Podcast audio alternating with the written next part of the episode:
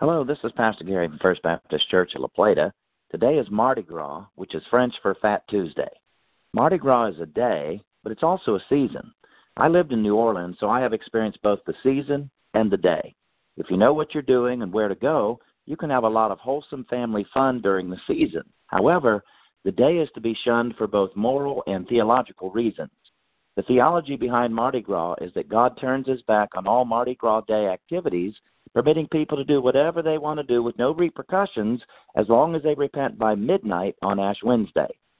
The New Orleans City Police strictly enforce this theology by clearing the streets at midnight. They don't care where you go or what you do, but you better be inside.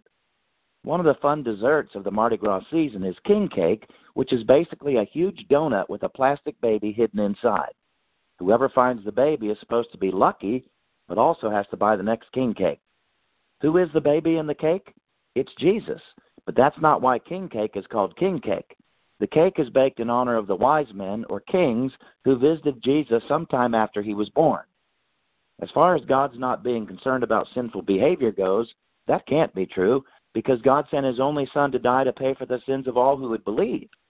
And for those who don't believe, Revelation 20:12 states that unbelievers will be quote judged out of those things which are written in the books according to their works.